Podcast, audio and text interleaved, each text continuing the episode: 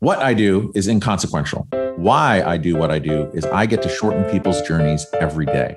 What I love about our hospitality industry is that it's our mission to make people feel cared for while on their journeys. Together, we'll explore what hospitality means in the built environment, in business, and in our daily lives. I'm Dan Ryan, and this is Defining Hospitality.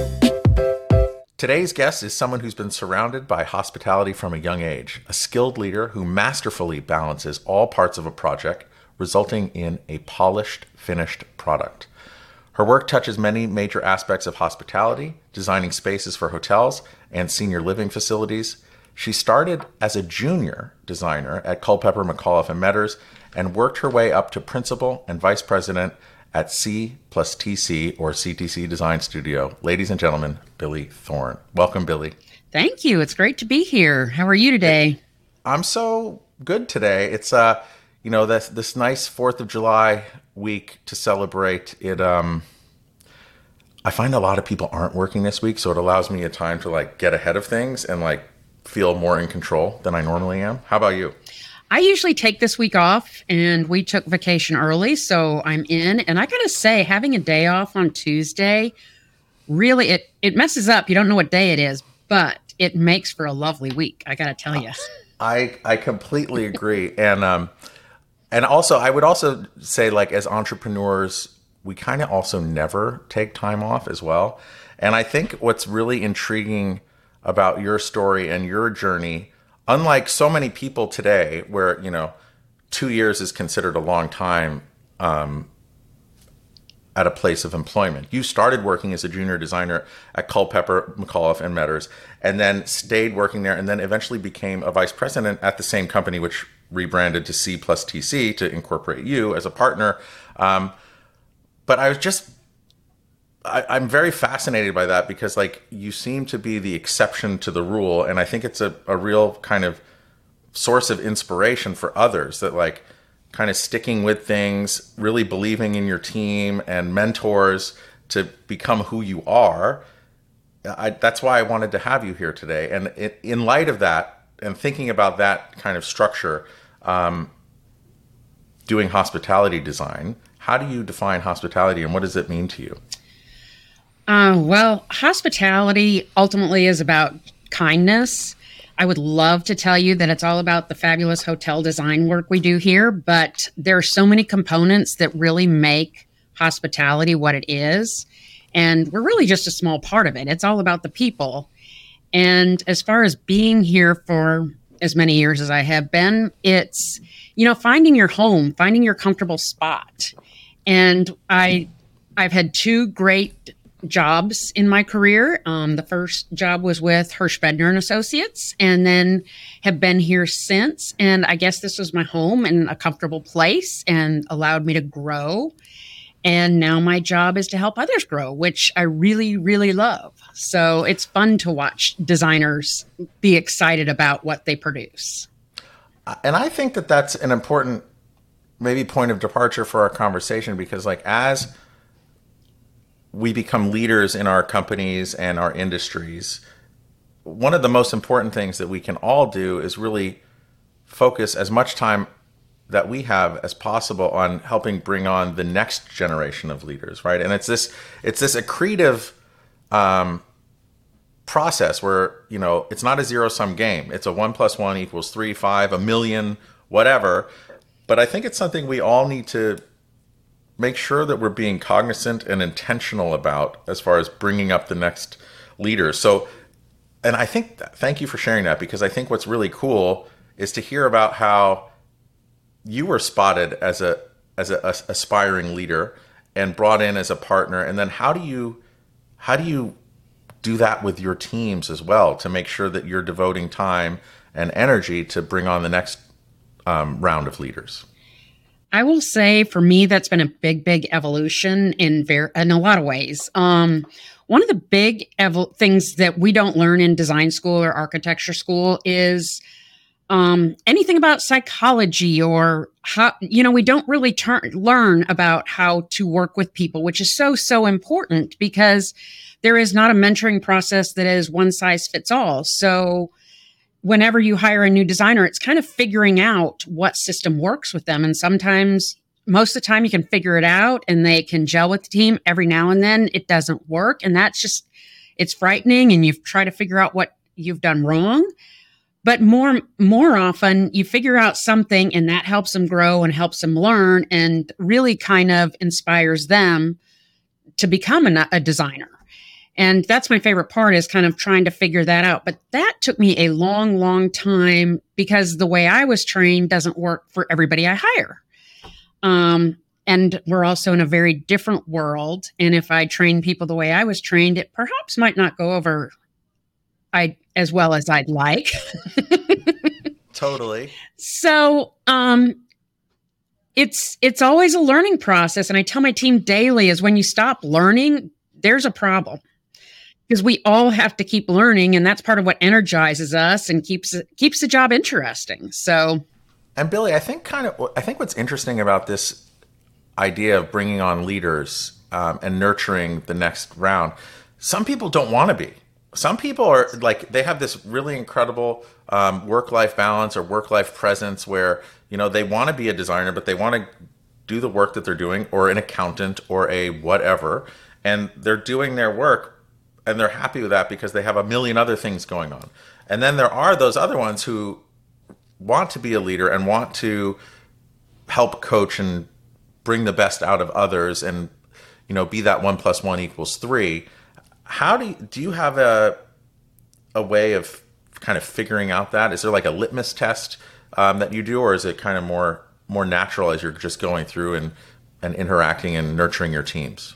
It varies by person, and over the past three years, I've worked to evolve our review process to make it more of a coaching process. Mm-hmm. We had this process that was two sheets of paper, and it you you graded somebody and you came up with a score and you talked about that, but it really it was still it was a conversation, but it didn't really allow input. So our new form is something that goes in we go into the meeting blank and we start talking and it it's kind of a the questions on the form are more to talk about things that you don't talk about in your normal day to day and try and kind of see what people want to do next steps in their career because you're 100% right that everybody's got a different track and I learned that about 15 years ago. I was reviewing a designer and we were talking, and it wasn't a great review. And she said, I don't want to manage people. I'm content doing what I'm doing. And I don't think if I had run into that person that was so honest and so comfortable with what she was doing, it would have taken me a lot longer to understand that because I was very career driven. What's my next step? What's my next level? But there are a lot of people that aren't that way and it's 100% perfect because they're very typically they're very very good at what they do yeah and it's understanding that that's their passion and they may not that's where their their comfort zone is. So you know finding people's comfort zones well you want to take people out of their comfort zone at times. Some people just can't go there. And again that is what is so it to me when i figure that out about a person it's very very exciting to me. Okay, so that's exciting to me too, because even though I, I, believe that it's important that we all, no matter what track we're on, kind of get out of our comfort zone. But maybe there's a, like, if you look at this kind of path in the road, there's kind of a leadership, and then maybe in your case, a design path. Um, but I still think it's important for those people who don't want to go on a leadership path to get uncomfortable because that's also how we grow. And mm-hmm. specifically, is um, as designers or other administrative um, if there's other administrative functions in your company which i know there are or um, just other maybe not design related ones how do you ensure that even the ones even the folks that might not want to go onto a leadership path how do you kind of challenge them in the seats that they're in so that they're getting uncomfortable but also growing and not stagnant that's why the goal conversation is so important. I like one of the things I like to ask is what are your significant accomplishments? Mm. Um, and I usually have an idea of what I think their significant accomplishments are, but understanding in their mind what the accomplishments are is really important. And then talking about the next year's goals. And I give anybody I talk to an opportunity you want to meet once a week, once a month, once a year. And it changes per person as well. But understanding those goals and just mm. because they say their goals, I tell them this. That's not you're going to get things that aren't on your goal list because again you do have to p- put people out of their comfort zone because it does make them grow and sometimes if you don't leave that comfort zone you don't know that there's something else you like. I totally agree. And it's like i don't know i'm sure we've all had trainers whether coach like physical trainers or coaches at some point in our lives um, but they're not doing their job unless you're getting uncomfortable right? Because then we we really oh, yeah. find that next level. Um, I think, you know, to bring it back to your idea of um, as you're coaching and kind of kind of uh, finding alignment between yourself and then your teams. You said originally that hospitality to you, to you is really about kindness. When you're in those meetings, sometimes people can be very like stressed out. Sometimes the coach or the manager could be as well. Um, how do you bring kindness into that so that everyone's comfortable that so that you can get it to the next level. That's why i went to more this conversation format because i think when you come in with a prepared document you like i've always felt like i had to have my say but it's really not it needs to be a conversation because what i assume you know i can't assume that i know what they want. So when you come in with an open mind about having a conversation about goals instead of here are your next steps that allows it to evolve and be more directed towards that person's ideas instead of what my ideas are. Because the employee mentioned before taught me a huge lesson. What I thought she should be doing wasn't what she wanted to do. So that it, it, that moment was a real game changer for me and how I you know train people and talk to people and things like that. Of course, we still need to make money, so we can't do everything. It's a business, and everybody here really likes a paycheck, is the other thing I've discovered in life. So, you yes. know, we have to temper the goals with a functional business. So there's that component that has to be overlaid. And sometimes there are those hard conversations where here's what we need to do so that, you know, we bill enough to cover your costs and we remain open as a company. So that's just another layer of it. Um, but as I've I've got um, a son who is 24, so he's out in the working world. And I actually, and he's in the IT side of the world, so very different. But I love talking to him and kind of getting his feedback on what he likes and reviews and what he sees in his office. And I actually love talking to people in different industries. I've got friends that are very varied in what they do. And I get a lot of inspiration and ideas from talking to them, and they're not all achievable in every industry, but hearing different ways is also very helpful in how to coach and mentor people, I found. I totally agree with you. And one of the things that I was intrigued by, maybe we can jump into the, into that now, is like as far as you going onto that leadership path and becoming a leader, you really you appreciate mistakes because Some there are days. opportunities for learning. right. well, within reason, obviously. There, there are there's a spectrum of mistakes, but like how did how how did you come to see that mistakes are also opportunities for learning? That's a hard lesson. And I learned that partly in parenting as well as working here. And I think as a parent, you so badly don't want your kids to make the same mistakes you did. And as a parent, I tried to make sure my kids didn't feel the same pain I felt over whatever issue it was. But at some point, as much as you think we should learn from history, which is very, very important, there are some mistakes everybody needs to make for themselves for them to really learn from them. So just hearing about them, or whether you're reading from the history book, or however you have heard about mistakes, sometimes we all just need to be able to make them. Mm. And I think we all have examples of that in our life that we were advised one way and we went ahead and said, no, they don't know what we're talking about. Um, but it's kind of tempering those moments to minimize the disaster. And mm. then sometimes the other person may be right too. And you think, oh, that was wrong when I was going to do it 10 years ago, but times have changed. So it's got you know it can be a detailing mistake or something de- what i would have called a detailing mistake but now we have ways to make it or produce it or you know even like that. So sometimes i'm learning from mistakes i let them make. Mm. and then as far as uh, i really liked how you shared a minute ago with your talking about your son in the, a different world and then other peers of yours in different worlds than than design or hospitality design and you learned so much from them what are the things that kind of what are some big lessons learned from people outside of what you do on a day to day that have really kind of helped kind of turn on a light bulb in your head um that's a hard one I will say, I think the biggest thing, and it wasn't really from a person, but I think it's COVID. You know, mm. going home and not being around people for over a year and trying to do this job, which hospitality requires other people. And then we're designers and we're very collaborative. So being isolated was really hard. And then the person in me who's the more experienced individual, I kept thinking, okay, it's just because I haven't learned how I'm not as good on Teams or I haven't learned how to show my ideas digitally.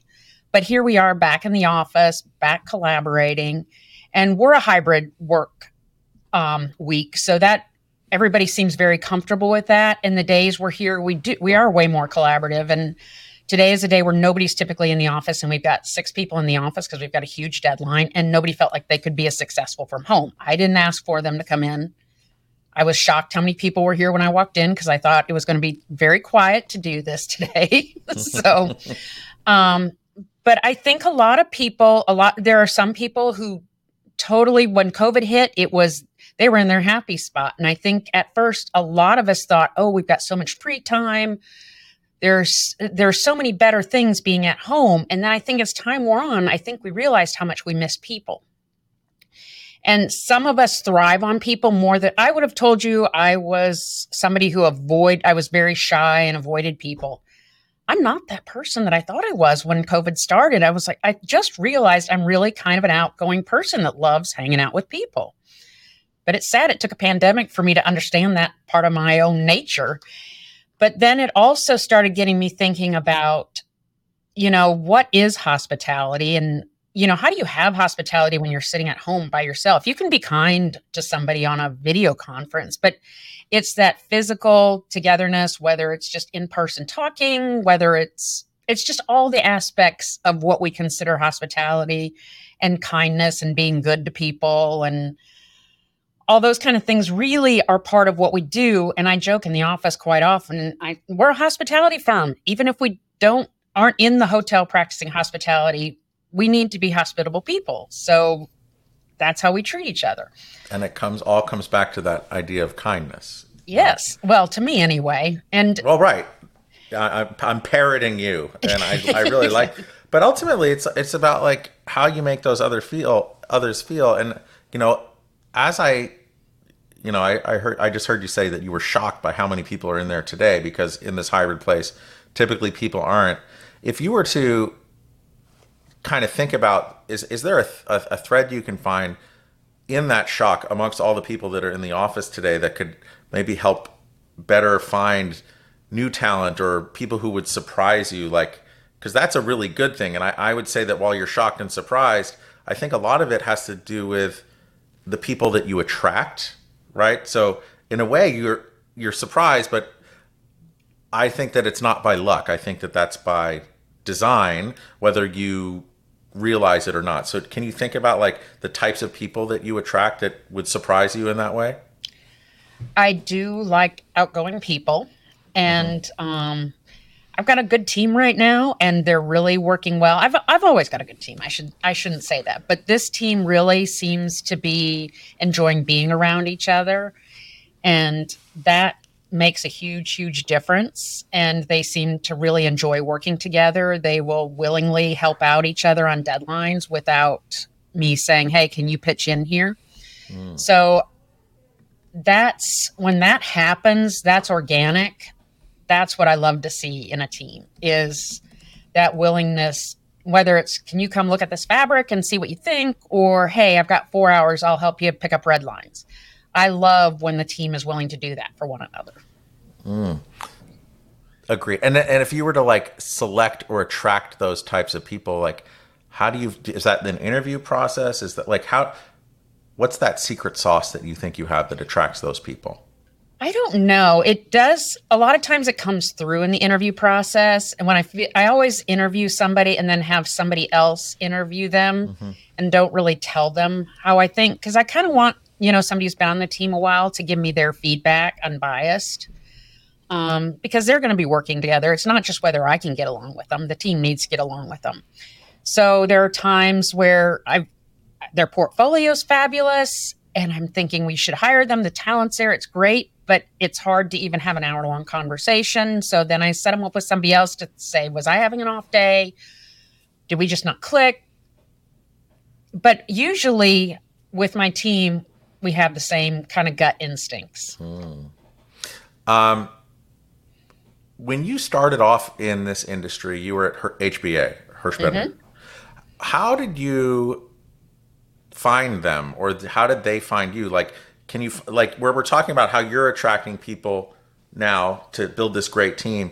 Do you think there's any similarities to way back when when whoever from HBA or Hirsch Bedner found you? Well, I um I, when I graduated, there was a recession, the evil R word. Um, so there were no jobs, and in Texas, it was really horrible. So I heard that Atlanta was still a strong city. Came here, slept on a friend's sofa for a month, and partially I came here because my dad was a purchasing agent and had worked with HBA on two recent projects. And so he had actually helped me get the interview with HBA. So that's how they found me. And I'm surprised. I think there was some favoritism there. I'm not going to lie, because I graduated with an architecture degree. So I was probably a long shot as far as somebody to hire. I didn't have your typical interior design degree. And, but I was hired mostly to draft details, which worked mm. great. Um, it was an amazing experience. Um, amazing mentor, um, Sandra Who was That? Oh, Sandra Portner. Oh, great. Yes, yes. So, um, and then you know the recession hit there, and so it was time to kind of come up with Plan B. And I've been here since. This is this was Plan B, and I've been here since. Uh, uh so similarly, I think one of my first tastes of our industry, I was an intern at Hirsch Bedner, but in Santa Monica.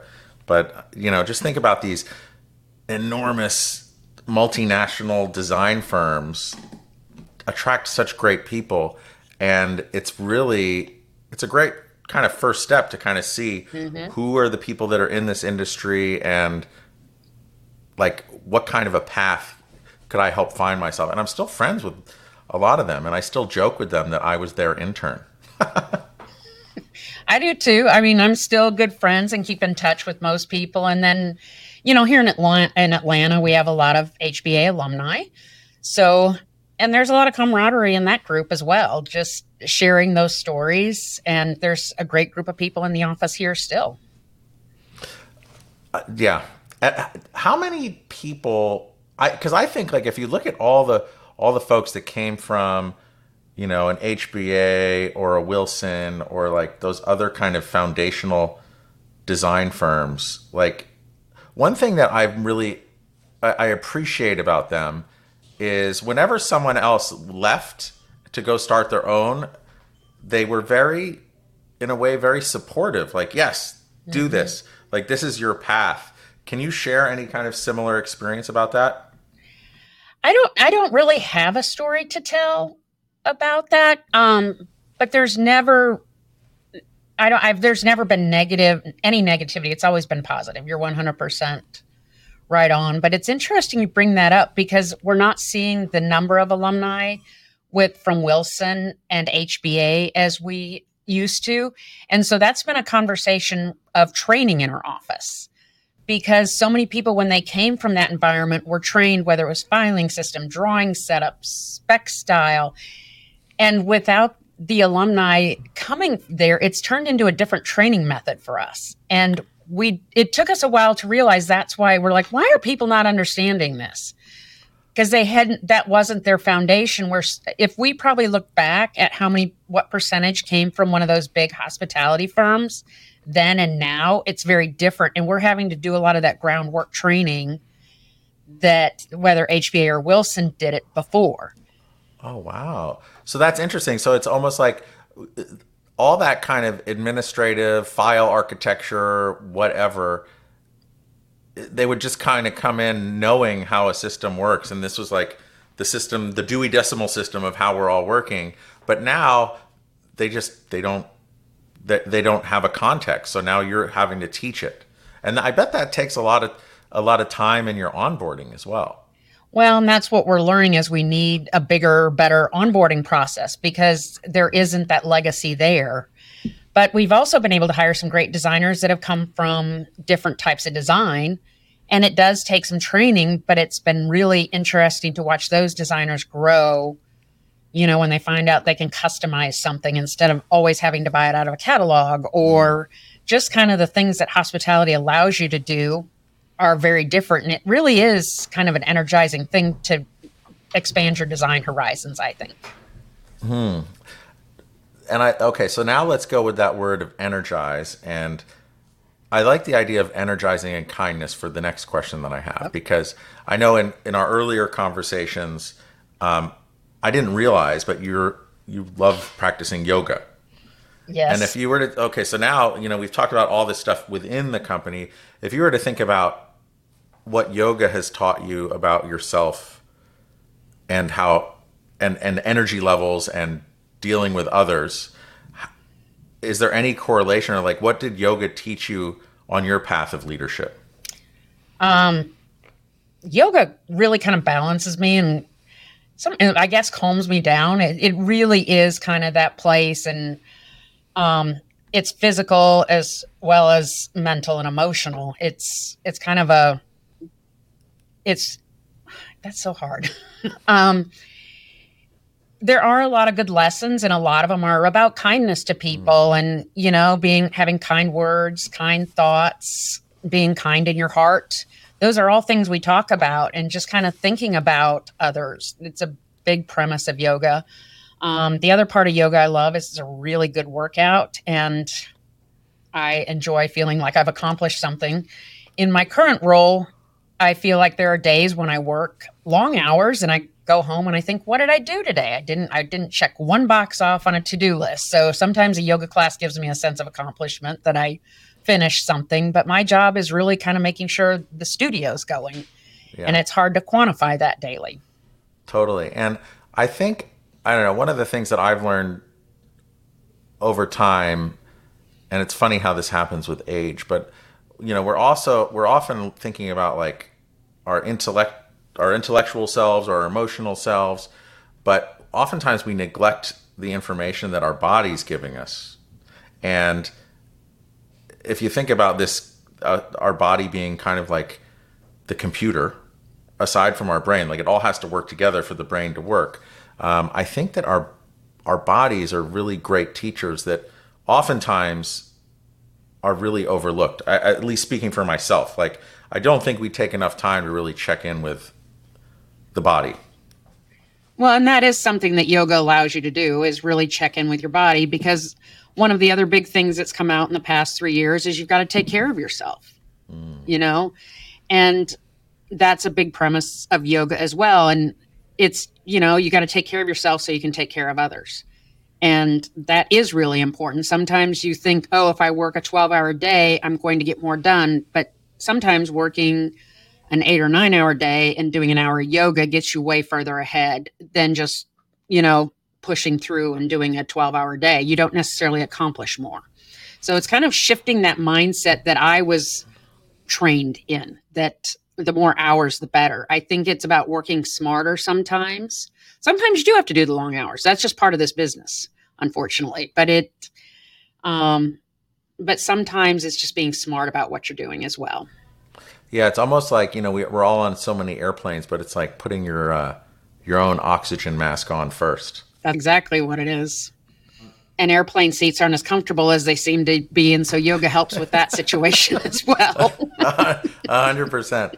Um, so you've had this fabulous career working for others, working your way up through um, Culpepper into C C plus TC.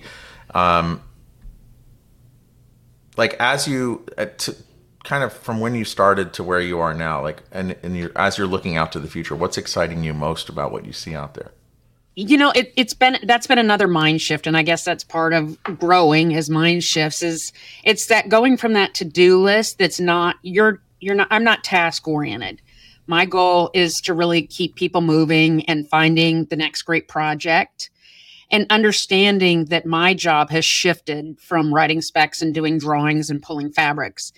And it, it's an evolution. It's not one day you wake up and say, oh, I'm not doing drawings anymore. It's all of a sudden you realize, oh, I haven't gone into the drawing program in two weeks and I've been busier than anything. And so for me, it's kind of been letting go of some things that I really, really felt like were my job and my responsibility and kind of taking on things that are really are my new job and understanding that that is you know sometimes doing marketing or business development feels like fun. So should i be paid to do that? Because i'm hanging out with a lot of people i really enjoy but it's very very important for the future of the company but understanding that that is work and it does you know i'm i tired after doing a lot of it um that's been a really hard shift for me is understanding that and what that that's needed of me and to let go of some of the other stuff. I don't know if that answered your question, but it's one of no, the things I struggle with daily. And I, again, I think that, you know, if we could walk away from this impacting, you know, people earlier in their careers, I, I, like what you're saying resonates with me totally in that it's almost like I have to be sure after a trip or a trade show or really putting myself out there for others or even these conversations. We all need time to recharge and it's i think mm-hmm. it's really important to like time is our most valuable asset and most fleeting and most limited and we're all given the same amount whether you're bill gates or someone just starting out on their on their journey I, we need to really be intentional about recharging and scheduling time for that I, I completely agree with you and that's been a big lesson i I really have had a go go go mentality for a lot a lot of years. So um and then, you know, taking the time to kind of enjoy the space you're in or the environment or wherever you're at cuz I do love to travel. That's whether I'm traveling to a hotel in a city that doesn't seem glamorous, I love it because it's a new experience. Mm-hmm. So sometimes just going to a new place is recharging, but in my in the frame of mind I'm trying to escape from, it was always I've got to work, I've got to work, work, work. And then, but it's enjoying it and figuring out what that new environment is. So continuing to learn. Agreed. And, and I think, you know, whether it's a really nice hotel or a resort or a crappy hotel or even just for me, just being stuck on a six or 10 hour airplane, I always make time to recenter and recharge because those times when I'm able to be closed off, it really helps me fill my battery. And um, again, I, I, I agree with you. I think it's really important that we we take that time. And for people starting, like I would block out time, whether it's meditating or going for a walk or or just totally unplugging. It's really important to do.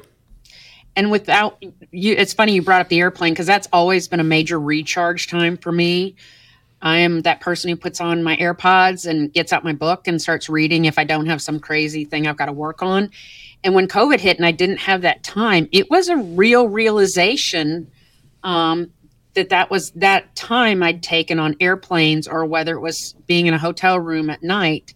Those are where I took taken those moments. Yeah. And when COVID hit, there weren't those moments. So it was kind of trying to figure out how do I recharge now because the old way I recharge was not available to me.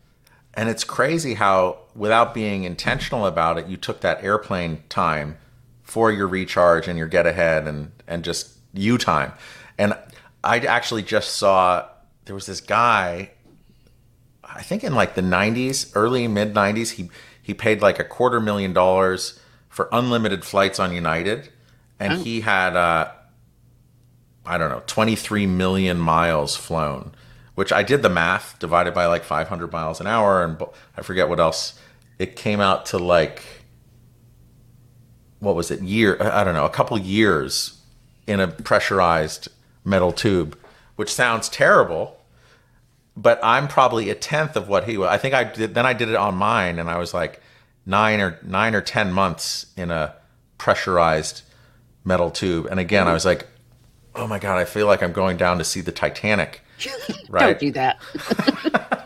but the point is, is that I would use that time as well to recharge and to get ahead of things. And COVID really also taught me that I need those times, and I'm not as mm-hmm. good at scheduling those times. Although now I'm traveling more over the past six or eight months, so I've had that airplane time.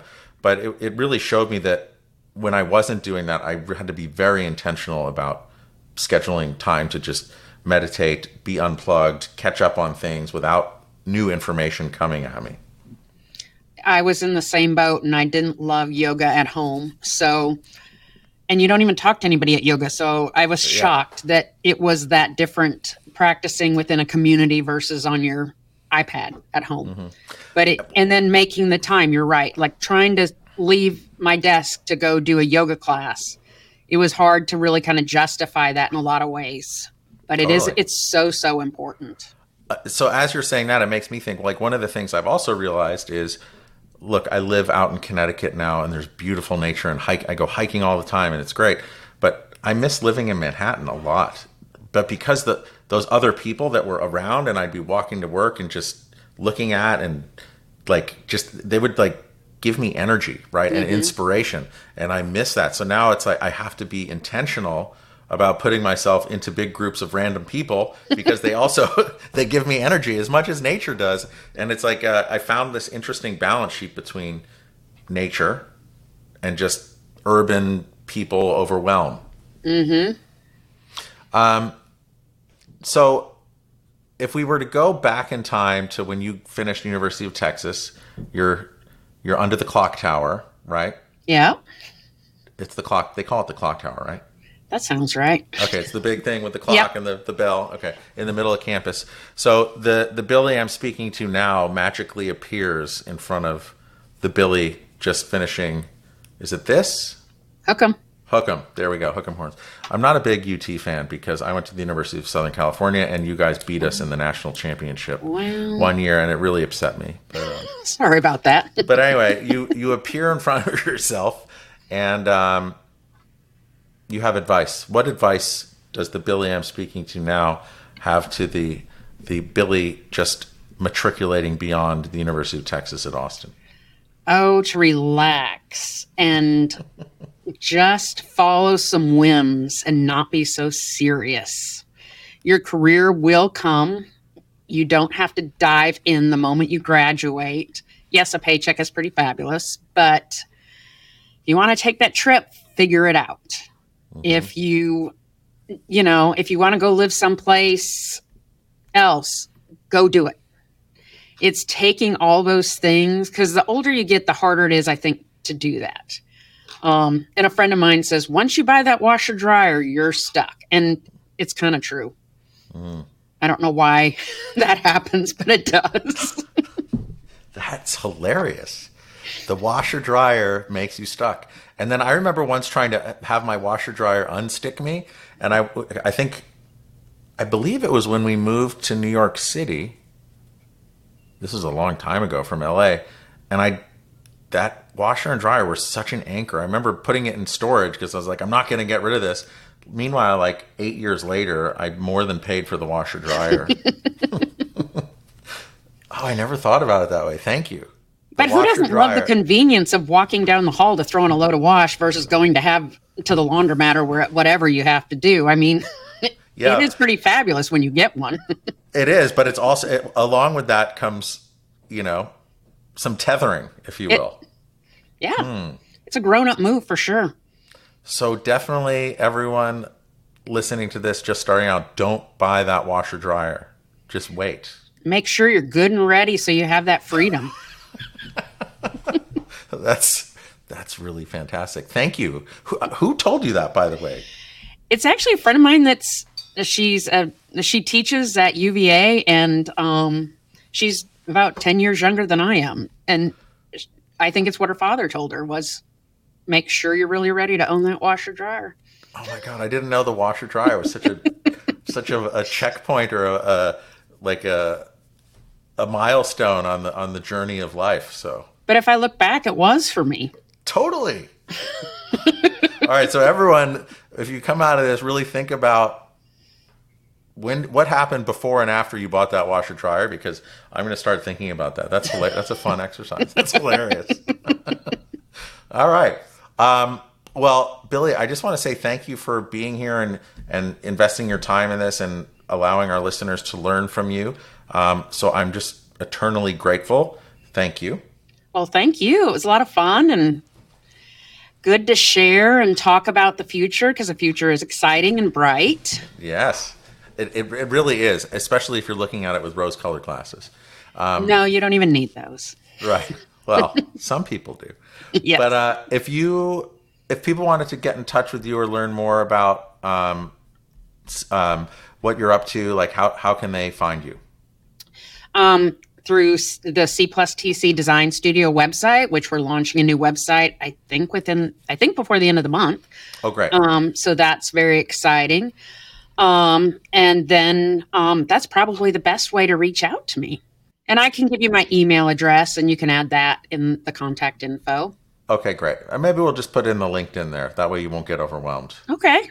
I think that's about it. I mean, I really enjoyed our conversation. Thank you. Well, my biggest advice to youngins, besides waiting to buy the washer and dryer, is have passion for what you do because that is so important. I mean, it just impacts so many things about how you approach your day to day. And having that passion really makes it a lot easier and a lot more fun.